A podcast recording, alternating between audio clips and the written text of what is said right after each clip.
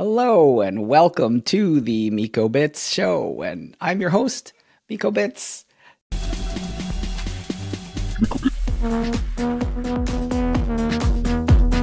Today, I have Evin from Disco. We're going to be talking about decentralized identity. So, this is a pretty exciting topic. Obviously, the entire concept of Web3 is based on the idea that we have to build fundamentally new infrastructure to support the internet, and that the Web2 paradigm has actually reached the end of its useful life. So really, we're now at this frontier where we're really looking into exciting new infrastructure to support the idea of identity. So without further ado, I welcome Evin to the Miko Bits show. Welcome. Miko, thank you so much for having me. It's another beautiful day in the metaverse, and I'm really excited for us to chat about all of my favorite things. Yeah, wonderful. So, uh, I guess the first question, as usual, is something like, "What is it that Disco solves? What is it that you're? What's what's the problem that you're solving?" We are building Disco so that you never have to fill out a form again. At Disco, like our name suggests, we believe that you are the multifaceted center of the party, just as you are, and you should reflect your data, your identity, your preferences to the world however you decide the way that you experience your day is not limited to a single app or a single physical space, even. You move from room to room, from browser to app to television to spending time with friends in real life to your phone. And when you move from one space to another, very little information can come with you. So that often means that the very first experience you have, whether that's RSVPing for a birthday party, starting a new, uh, signing up for a new email, beginning a new job, is filling out a form. Now, this takes up quite a lot of time. In fact, for Americans, it's about 11 and a half billion hours a year um, spent at, you know, writing in form fields, often repeating information that we've already shared before. So, in addition to creating opportunities to write down the wrong thing for user error, opportunities for sets of this data to become out of date, no longer relevant or useful to you, or even sets of this information to fall into the wrong hands so it can misrepresent you, you know, all of these challenges really stem from the fact that we've got super high switching costs.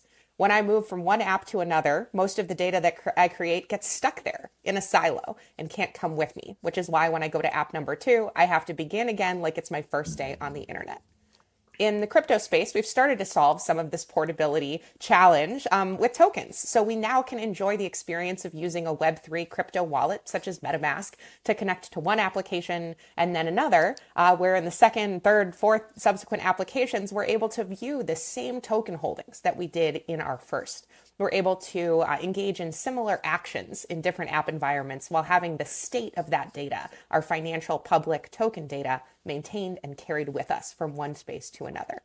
So with Disco, our web app, uh, we call it your data backpack. So your ability to use the very same keys that you use on chain to carry around data written about you in the same way that you use those uh, those keys in that wallet to carry around tokens that are mapped to your ID that you have control over.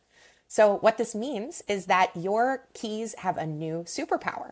Uh, currently, um, you know, crypto keys that we know and love are able to manage, send, and, and kind of interact with different tokens on chain. And now we can use those very same keys to write pieces of information, send them to other people, to receive and use pieces of information written about ourselves in the form of credentials.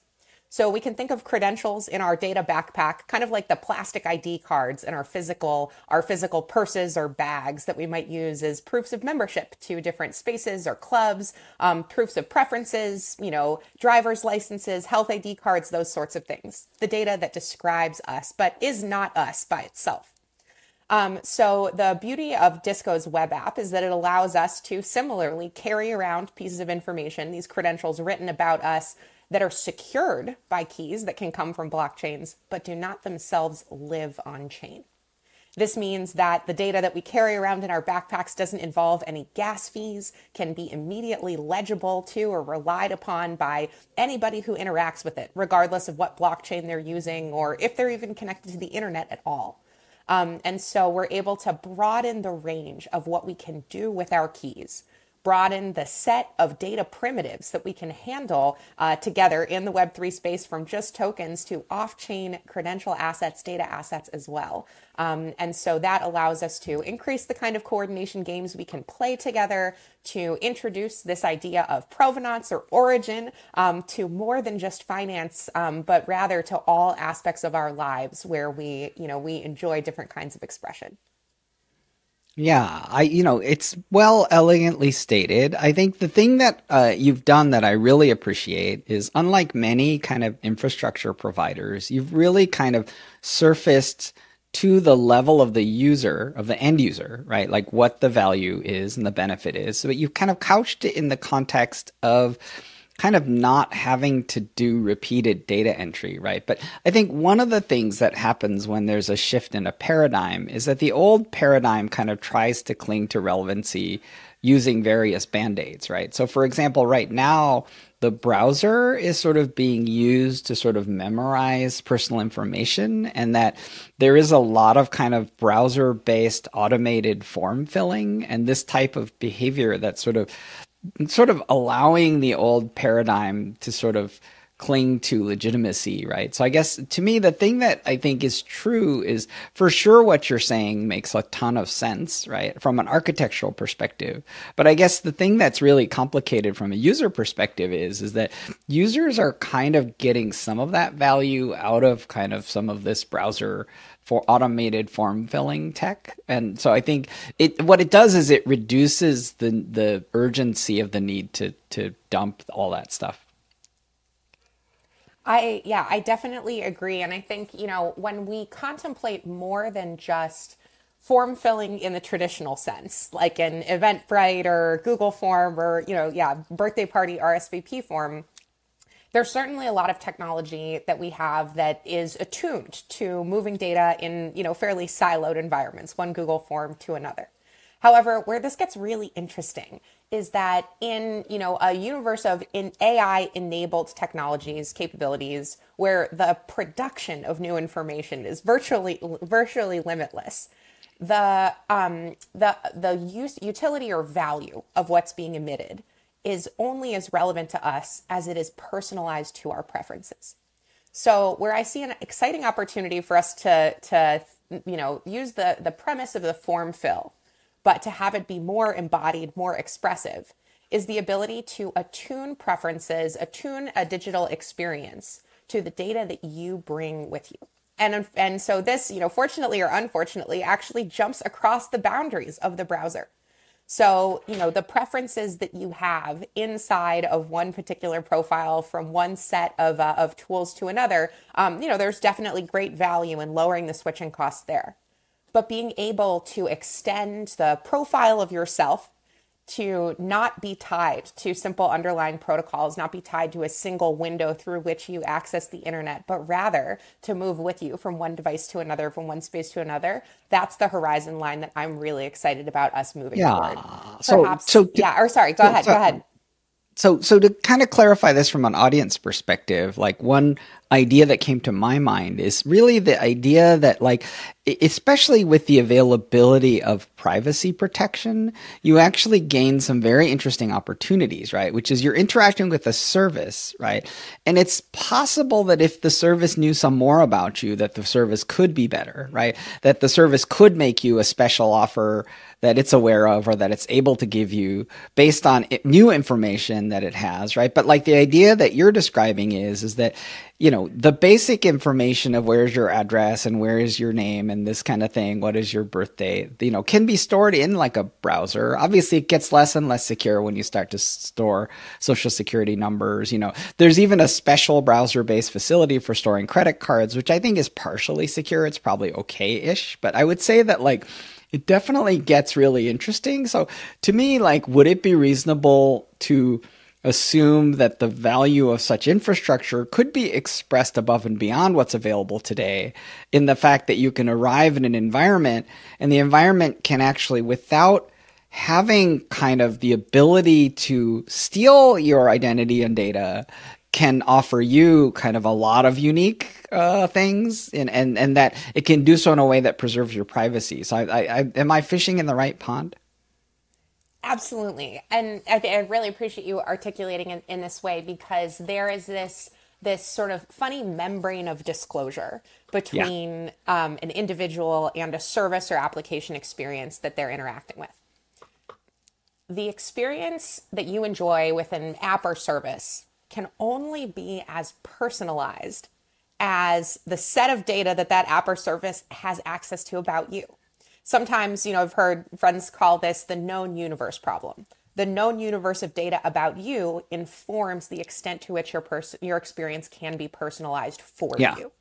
And so what we what you are able to do is shortcut the known universe problem by bringing information about yourself to the party. Yeah and control what that expression looks like, what facets of yourself you want to share, um, and you know what set of you know potential potentially multiple different identifiers you want to reflect in a given interaction. Um, and then on you know on the other side of that, the extent to which a service can offer a personalized experience is informed by how many moving parts that service has, how, how modular is it, how modifiable can it be, based on information about an individual user who's engaging with it. So we have this interesting give and take where the more information that you provide, the more personalized your experience can be.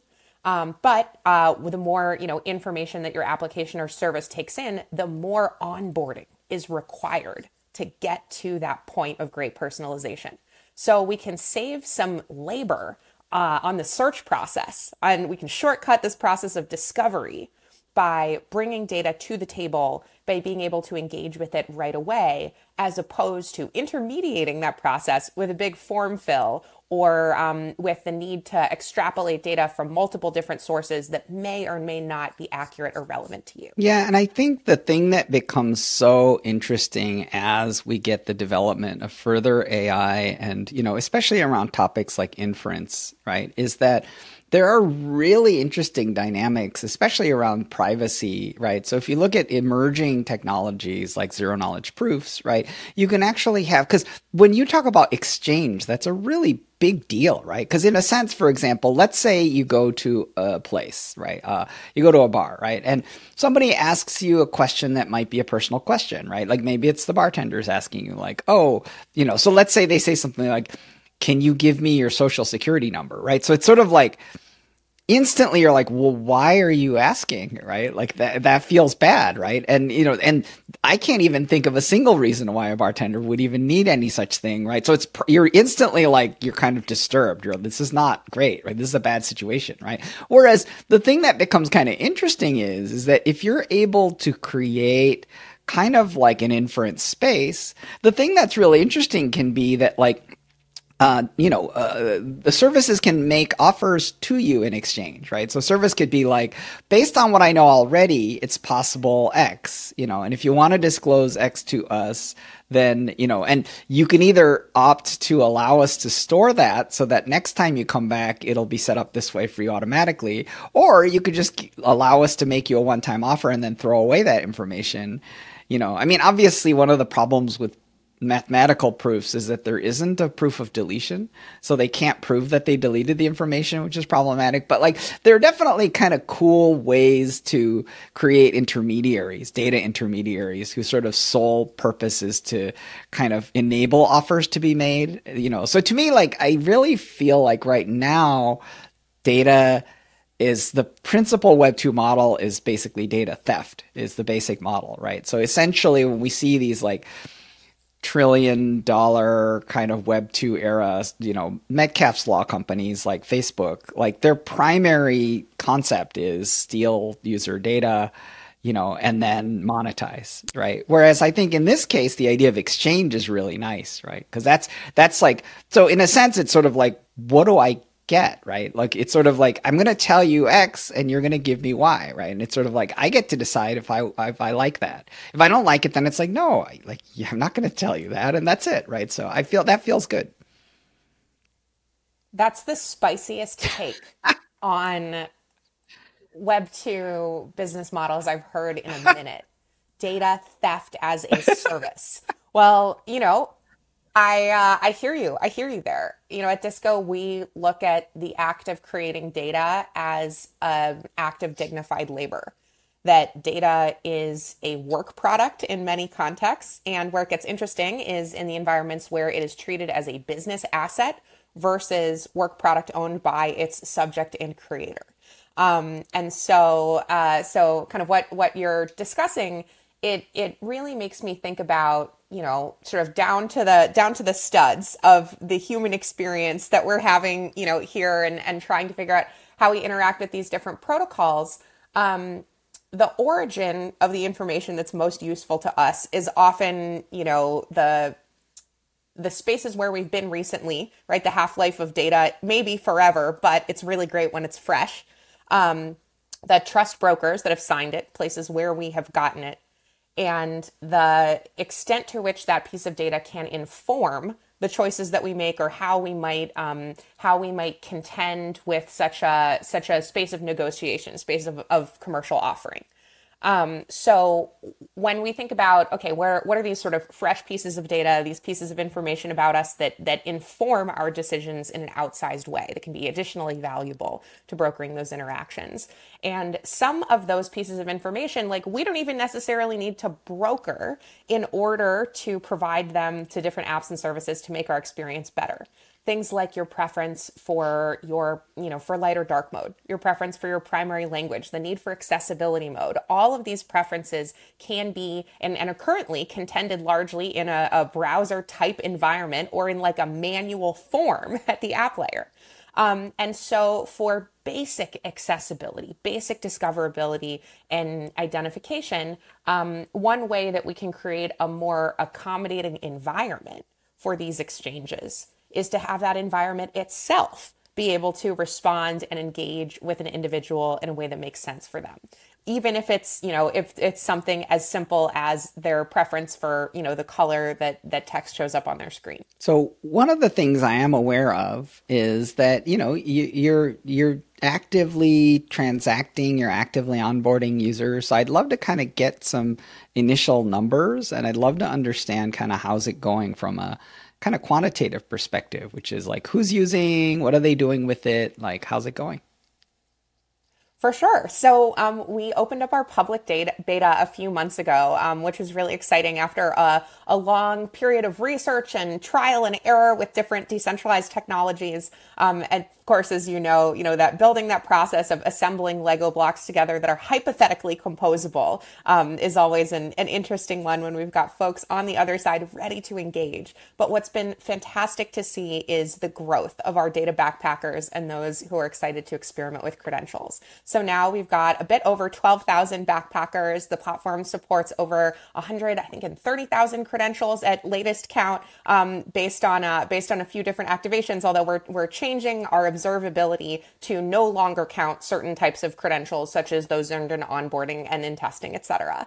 Um, so what this means for us is that we've got a vibrant community of folks that are engaging with each other using credentials, leveraging the keys that they use on chain in a new way. Tell me about what the most popular applications are, or what are the most popular kinds of uses?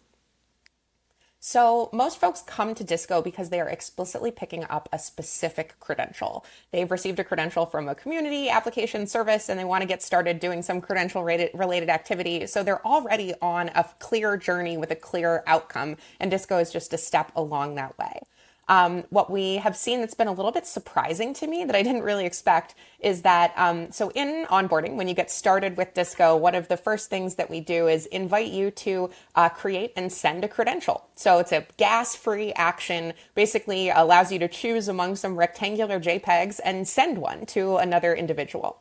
Um, the most popular one that we have right now to answer your question is the GM credential. Um, so GMs are just like good morning, little greeting, kind of like a Facebook style poke in the native language and protocol of Web3.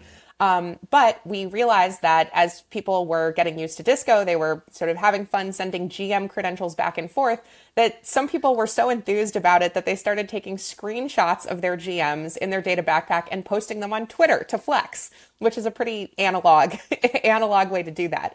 So, to make the process a little bit easier, we put together the GM leaderboard that allows you to see where you stack up against other users in terms of the number of GMs that you've received and made public. We now have streaks, so you can see how many days in a row you've been engaging. Um, and uh, and generally have identified that GMs because they feel you know, low consequence, low stress. They allow people to bring a joyful bend toward interacting with this new data primitive and this new method of engagement using their keys.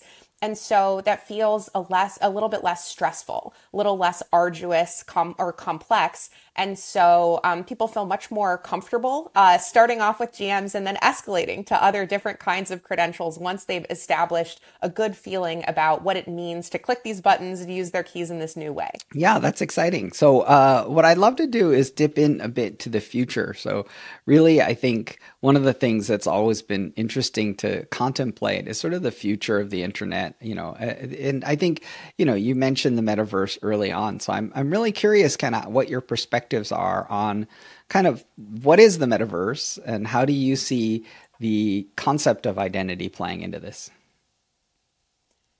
at Disco, we believe the metaverse is your ability to show up in any digital or physical environment and enjoy a personalized experience based on the parts of yourself that you choose to share. So, our metaverse is not hanging out inside of someone else's website with an iPad strapped to your face. Our metaverse is not limited to one specific protocol or brand, and it certainly does not take place inside of the confines of a screen. Um, rather, most of the data, most of the experience that makes us us does not happen in a digital form. It gets, you know, captured and expressed in those different ways. But at Disco, we believe that the metaverse is already happening. We are inside of it. It is around us and it is up to us to all work together and improve the experience of what it means to move fluidly from one app into the next, one Zoom call into another. Um, when we think about, you know, what the relationship of identity is to this metaverse, it, it's really the question of how do you introduce yourself?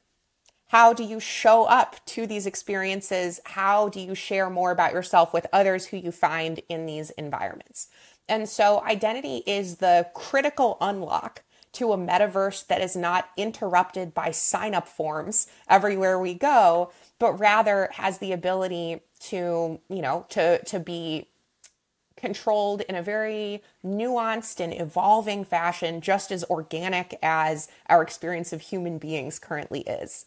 So if I can express different parts of myself, not just my financial information, which is mostly what we can do on chain right now, but if I can express things like the time zone that I live in, my, um, you know, food allergies, the colors that I prefer, whether I'm a cat or dog person, what I like in my coffee, etc., all of these different traits of ourselves, accomplishments, and contributions that inform the way that we spend our time, inform who we like to hang out with. Those are the pieces of information that will allow us to, in the metaverse, solve more interesting coordination problems than pooling capital and spending it.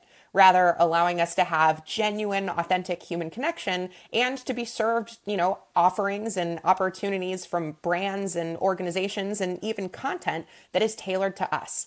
Like, imagine instead of watching regular TV commercials, you watch a series of short films that are all specifically articulated for the audience of one, you know, made for Miko, it's speaking directly to you and the things that you're looking for and the experiences that, you know, that you prefer.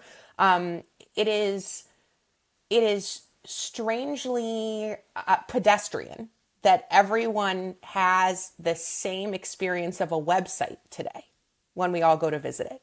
Despite the fact that so much information about ourselves is available, the only customized elements for the most part are what happens on the sidebars in terms of display ad or uh, display ad content or how the blocks of video or text are ordered uh, in front of our faces. Um, but there are so many more ways that we can, you know, we can provide um, personalization and seamless movement from one space to another if we know who it is that's coming into the room. Yeah, I definitely get that. I mean, if you look at things like uh, enterprise master data management, right, there's really only two.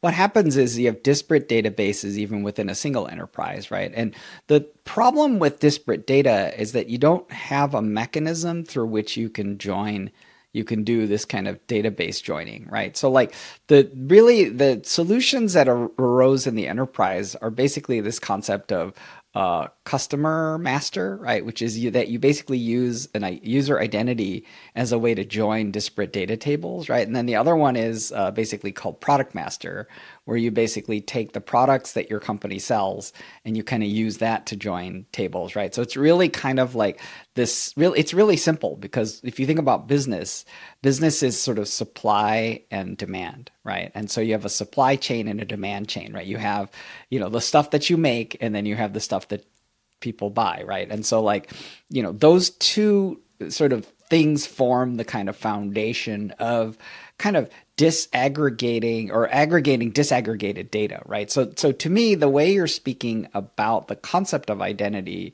is really kind of the fundamental atomic integration of the metaverse, you know, as seen as a disparate set of like applications and, you know, coming from a disparate set of providers, right? So that, so it really, it really means that the metaverse has to kind of be centered around kind of the user you know, and that the user has to kind of have that centrality, right? I think increasingly I've been thinking about kind of user centric and especially gamer centric transmedia and this kind of idea of sort of durable uh, representation you know and and i think the idea of a metaverse as being a theme or topic of belonging right so I, I, really feel like your way of reasoning about the way that identity manifests on this kind of landscape is it's it's very it's sort of a necessity and it definitely is going to require this discontinuity of infrastructure like we're going to have to move from what we're doing today because it, it it it's it isn't it just doesn't make sense to keep doing what we're doing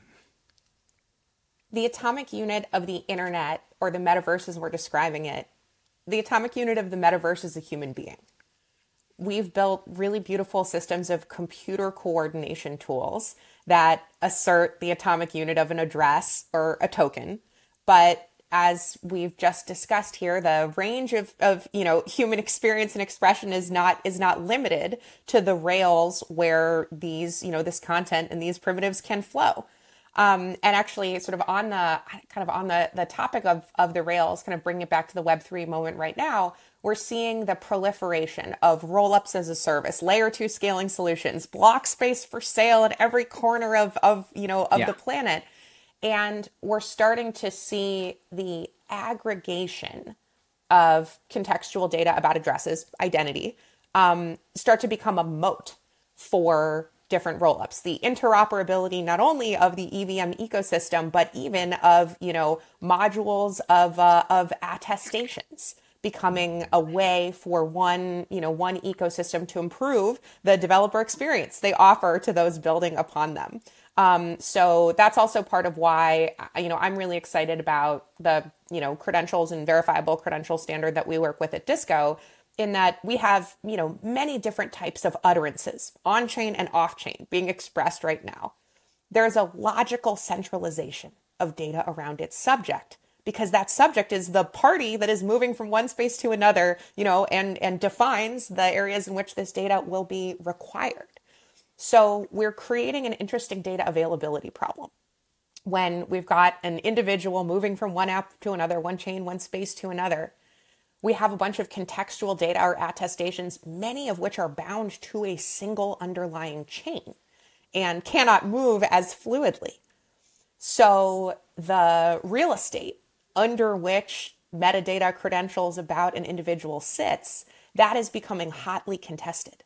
The more opinionated you can make uh, credentials to uh, an underlying protocol and not to a person, the greater moat you can build around that protocol. So, so quick question, right? So, if you're reasoning about identity as effectively integration technology, then it seems like, unlike traditional infrastructure, there really isn't necessarily a single killer application, but rather a pattern where you would have at least two, if not more, kind of killer applications in the sense that you would want the ability to integrate between like one large application population and another large application population right? That you would that would be sort of the highest expression of the initial value would be to be able to have portability. So i guess i'm wondering where you're seeing kind of the opportunity with respect to kind of having two potentially large populations, right? Because I think you mentioned cross chain, which is obviously one opportunity, but like what do you see as being sort of large pool A and large pool B and how you connect those? Yeah, where is the where is the fractured data liquidity right now that is just desperately trying to to you know flow downhill? Um, so really, what we're talking about is you know a classic three to n sided marketplace cold start problem. Where do we fill the backpacks? Yep. Correct. Um, and so, what we're seeing with Disco, first of all, are communities, organizations, services that want to be able to recognize a set of their, a subset of their of their squad of the folks who already have public keys, um, but you know for whatever reason do not want to use a token. So we've got sort of the kickoffs. These look like membership credentials. These look like proof of participation, proof of speaker, proof of you know specific atomic actions. And then the what I think is a little bit more fun, what we've just rolled out actually just this, this past few weeks, um, is what I call the set it and forget it credential dispenser. Or more technically, we could talk about this as programmatic issuance. So identifying events in app on chain that you know when occur when they occur, whether it's someone clicking a button, submitting a proposal for a DAO, performing an, uh, um, a swap, that that event then triggers a set of keys sitting in the cloud that um, are then permitted to sign a specific schema um, under under specific terms and send it to the subject. Um, and so what this allows us to do is essentially create the you know continuous production of credentials in the same way that we can have continuous production of tokens from smart contracts based on events that don't necessarily have to happen on chain. So, the ability uh, to run through your day, living your life like a video game, like the great LARP that it is, um, and have different actions that you do, uh, throw credentials like XP into your backpack that you can then leverage, retrieve, and you know rely upon later on. That's sort of the the way forward from a user experience perspective that we think about. Um, in terms of getting this cold start problem begun, we cannot have a mass form filling like if we if we think about um, the start of Google Plus back in the day, one of those the most formidable and stressful experiences that people recall is the need to categorize everyone you know in a set of you know cascading importance hierarchies all at once and so that's definitely not what we want disco to feel like. Rather, um, as you go through your day performing different actions, whether it's interacting with others on the platform, utilizing Web3 applications that you already know and love, or interacting with brands that you already have a relationship with, being able to strengthen the set of information about your yourself you have by collecting proofs of what you've already done. That's what we're able to do in a very public, visible, and permanent way on chain. And now with credentials, we're able to mimic to mimic similar um, verifiability, signature, trust in that information without all of the public publicity and permanence. Yeah, I mean, I think it's definitely an exciting uh, construct. I think one of the things that this speaks to for me, though, is that when you think about a backpack, I guess one of the things I'm wondering about is sort of like non-transferability, right? Because it, it feels like, for example, if you're talking about accruing things like off-chain proofs of events or attendances or you know any so you so you have a binding right that effectively asserts that such an actor you know has sort of an authenticated proof of attendance or a proof of some activity or achievement or whatever it may be right so to me the the the so the transferability of such a proof is actually problematic, right? Because if you, you know, if you're like, oh, this person X graduated from, you know, MIT, and then person Y purchased person X's wallet, and now they also graduated from MIT, except they didn't, right? So, so I think the transferability becomes an issue. So I'm kind of wondering how you're reasoning about like how transferability impacts the concept of identity in terms of things like on-chain identity. Definitely. So whenever we have a single point of access control for something really desirable, we create a market for that asset. Of course, if any single identity expression allows us, you know, ultimate access, we create a black market for it. That's why you can spend 500 bucks and get a fake passport, why people steal bored apes or, you know, try to get their hands on on private keys. And so having a one-to-one relationship um, you know, one address, one proof, um, you know, not transferable. Uh, you're right. We create a strange incentive system there. And that's why I like to think of, of identity less like um, the information on your driver's license and more like the doors that open at the grocery store when you approach them, regardless of your height or your shape, simply representing the heft of a human is enough to grant access. So in, if we if we kind of take that parallel, right? If someone's looking at your your driver's license, they're really asking what is your data? What is your name? What street do yep. you live on? Whereas, you know, the the grocery store doors, they're really asking, you know, does your data fit my requirements? Do you have what it takes to be enough of a person according to my definition to allow you to engage? Um, and so, as you know, rough and high level of a of a simile as that is, um, I think it's uh, especially now when we have so many different kinds of utterances and attestations, we do not yet have a lot of logically centralized trust registries or places to go to figure out, you know, who who signed what yeah. when.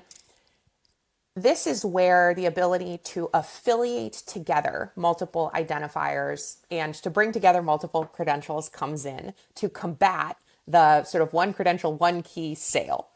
Um, so with Disco, what we enable you to do is to create these sort of bi-directional handshakes that prove that you are the owner of your data backpack as well as the owner of your Twitter handle, your website, your Discord handle, etc. And then additionally, we also allow you to, of course, you know, issue and, and receive credentials. So the more identifiers you put together, the more of your, you know, social handles, the more of the other important data that you gather together, the higher the cost it's going to be for you to replace all of these different things.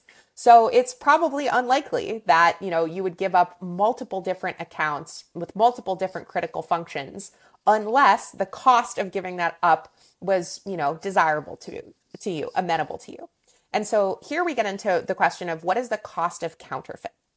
So I think that, you know, the simple question of, well, what happens if someone sells their keys? Really, the answer becomes more of, you know, well, what exactly are the requirements to play in our pool? And how can we ensure that the cost of counterfeiting those requirements is unduly high? Um, so that we disincentivize bad actors and we have you know plenty of indicators along the way to let us know if something is going well or not um, and so accruing these different identifiers together, having more than just your public key, but also your social accounts, more than just your on chain actions, but also your off chain actions, we start to create concentration risk, not in a single address, but rather in the entanglement of our addresses together.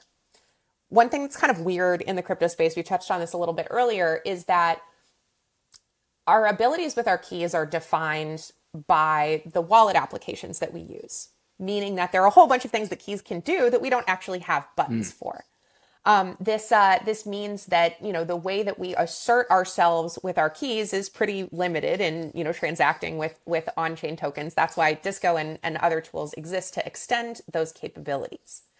Um, when we when we use our keys right now, they they work for both authentication and signing, meaning you know they say hello, my name is, and they also allow you to act on behalf of that name. So when acting on behalf of that name, representing that name also represents multiple other names that we go by. That, you know, that also affects the reputation that we are known by in various communities where we express ourselves. Then it's not really a question of selling one key and one credential. Then it's a question of selling this entanglement of all of these different traits of myself that I've put together that unlock things for me when they're used in harmony when I'm authenticating not just with my handle, but with multiple traits of myself, multiple ways to embody. Um, I think that that takes us to a much more interesting area of the conversation. Now, of course, at the same time, there's also questions about things like Phonon DAO that are improving key liquidity, but we can get into, you know, the role of other anchors like, you know, um, uh, device ID and biometrics later. I think the complexity here becomes the extent to which you have kind of a master, like, private key type of configuration, right? Because that creates a potentially single point of failure, right? Because the, the issue becomes this, which is let's say somebody has aggregated all of these things into a single backpack, right? And that they kind of are leaning now into this sort of control over that backpack as proof of identity across like 50 systems, right? So the thing that's really interesting is that that person is very, very, very unlikely to sell that to someone but if they did lose control of like a root key, then that person would suddenly have 30 ways to authenticate that they're that person. And the person, the original person, you know, once all of that was transferred to a new wallet or once all of that was kind of like re uh, passworded or re-biometric like that then that person would actually be locked out right so in a sense you know in the use case where you have someone you know pretending to be you they may actually have all of the credentials that enable them to assert that they're you and you may not. So that's that's a difficult potential use case. Oh definitely. And i think there are two aspects of what you described that can you know that can tip us off for how we avoid this dystopian nightmare because that is the exact thing we want to avoid right? A single point of failure this is also why things like non-transferable on-chain tokens can present a bit of a challenge in the same way that, you know, early stages of credentials do where you've got concentration risk around a single address. And currently, you know, for many of those addresses, that's a single address whose keys you cannot rotate. And so binding your life to a set of keys that you can't rotate is a high risk maneuver, especially when another party might be able to take yep. custody and act on your yep. behalf. And so I see, you know, a future where and, and what we're building toward at Disco is not only being able to relate together your, you know, singular data backpack with other social identifiers, but being able to relate multiple public keys together, allowing each to have its own backpack, if you will, and to be able to compel data written about other addresses that you control while leveraging a different public address than the one that it was written about. Now, of course, this takes us probably a year plus from now because there's quite a lot of infrastructure and capabilities and experience that we need in place to get there. But I think this is really highlights the, the merits of on versus off chain data. On chain data can only take us so far. There are only so many utterances that we are capable of you know, legally allowed to make publicly on chain, depending on where different enterprises and their customers live. In the United States or here in the state of California, for example, laws like CCPA or COPPA, um, you know, define what you are allowed to do with data about a person who lives here, such as their home address, or information about a child under the age of thir- 13, such as, you know, where they go to school. Um, and so for more complex data sets and conversations, I think this exact point of what we're talking about um, becomes really important. And that's why it's essential for us to moderate that line now rather than yeeting everything on chain uh, and figuring it out later because those use cases that are you know edge cases right now they're the ones that can exact a significant amount of risk and harm yeah i think one of the really amazing things about this technology era right, is that we have technologies like blockchain that really kind of enable tails to wag dogs, right? So in essence, what happens is, is you have hyper adversarial use cases that then impinge into kind of normal human life, right? And the thing that's fascinating is technologies like AI also have this strange quality of essentially amplifying the extremes and crushing the middle, right? And you have technologies like social media that amplify extremes and crush the middle. So we're in an era where like the extremes are all being amplified and that all the technology bases and all of the trend lines kind of show that you know because what's really happening is is that like there are these organisms like thermus aquaticus the underwater volcanic uh, uh, creature uh, that that are kind of called extremophiles, right? And the thing that's so fascinating is how society is increasingly being kind of led by sort of extremophiles, right? And and the thing that's so interesting is how do those edge cases kind of govern what's possible for everyone, right? So I think we're definitely moving into you know, and I think this is the product of our inability to sort of scale trust based on the systems we already have, right? So I think I think we're in a really we're in for a really interesting near future. So I'm just curious about your perspectives on like how we navigate those near future scenarios and how identity kind of becomes sort of the central player in this. You're right. It's a wild time.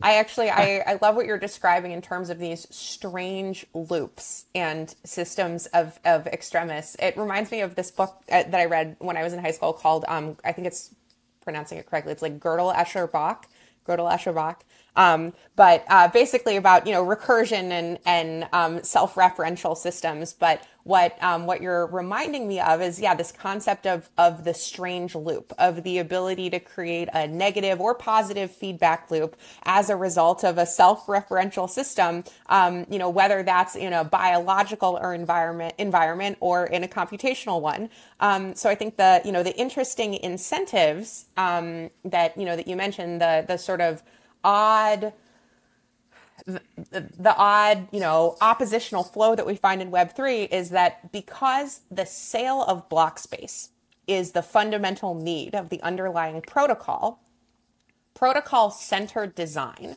the design of applications and experiences, middleware and storage infrastructure, et cetera, that is catered to or limited by the functions of the protocol focused on solving problems that will improve efficiency of the protocol, right? We have very few modern examples of protocol centric design at the scale and complexity that we see now in Web3. I am, you know, not going to mention how old I am, but came up in a practice that, you know, used to many, many ages ago used to be called human-centered design for hardware and, you know, other, other things. But there actually, now that I'm looking around this room, I don't think there's anything that I can set eyes on that was not created as the product of pretty straightforward human-centered design product process where there's a person with a problem and an object was created to intervene in their life to make that problem suck less. Yes. Um, so here we have this interesting impasse protocol centric design coming from the metal up, human centered design coming from the eyeballs toward the screen. Yes. Um, and it's kind of like that moment at the end of Econ 101 class. You know, your freshman year, you've just you've just learned about how all these rational systems work. There are all these mathematical ways to determine outcomes. And when, you know, when we look at a protocol, blockchain protocol, it's very similar, right? Beautiful, trustless, self-executing, you know, perfectly rational system. And then the layer on top of, of that protocol or what happens to us when we leave the classroom at, at the end of Econ 101 is we realized, oh no, these perfect rational systems have to contend with human actors. Yes and their behavior is not per- perfectly rational and they are not attuned to only the most capital efficient actions in a system. And so, in the same way that an econ student needs to moderate the existence of humanity to figure out how their rational models will exist in the world, so too do the builders of Web3 need to contend with the liminal space in between the rational protocol and the rest of humanity. And, you know, often we call this the app layer docs, Discord, you know, channels and vibes. But it actually, you know, in most industries, is originated in a stern discipline of prioritizing JIRA cards in accordance with Gartner data and verified user need. And it is that that opposing direction of product development, product product centric versus human centric, that that is um, it's it's constantly a source of struggle for me but also one at disco that i feel very fortunate that we get to you know practice every day where we look for look for the humans look for the humans in the system and then originate our next feature set, our next capabilities based on what it is that they need in their day, where the protocol just happens to be one of the stops along the way. Yeah, and this is really kind of a very, very big, expansive note upon which to conclude. I think that, uh, you know, I would definitely enjoy having you back to talk a little bit more about sort of the state of Web3.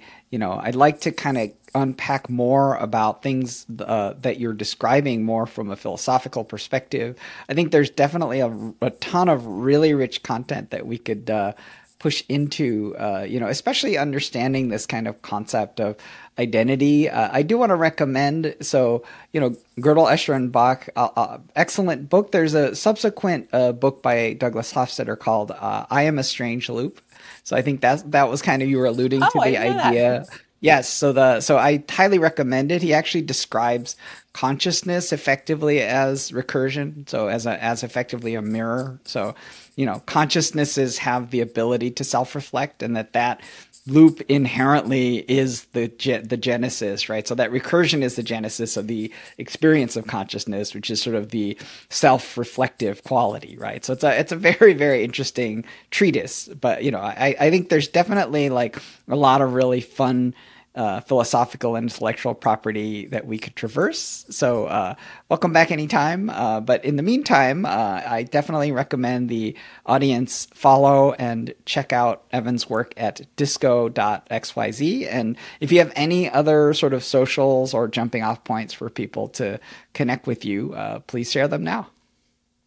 Miko, thank you so much. This was an absolute treat. I'm going to follow up your book recommendation with one of my own as well my beloved undergraduate professor who sparked my my enthusiasm for machine learning early on, um, David Gelernter, wrote an incredible book called Tides of Mind that I would highly recommend. He's also um, the the first teacher that ever brought Hofstadter into a classroom that I was in, and so gave great legitimacy to my high school nerd readings. But anyway, David Gelernter, absolutely wonder, wonderful, um, wonderful professor. Um, if you're excited about what we are building at Disco, we can't wait to welcome you to the dance floor. So please drop us a line on Twitter at DiscoXYZ. My DMs are always open at Proven Authority on Twitter. You can also find us at disco.xyz and would love to hear all of your metaverse dreams so that we can build them together. Absolutely. Uh, looking forward to uh, next steps. Thank you so much. Sounds great.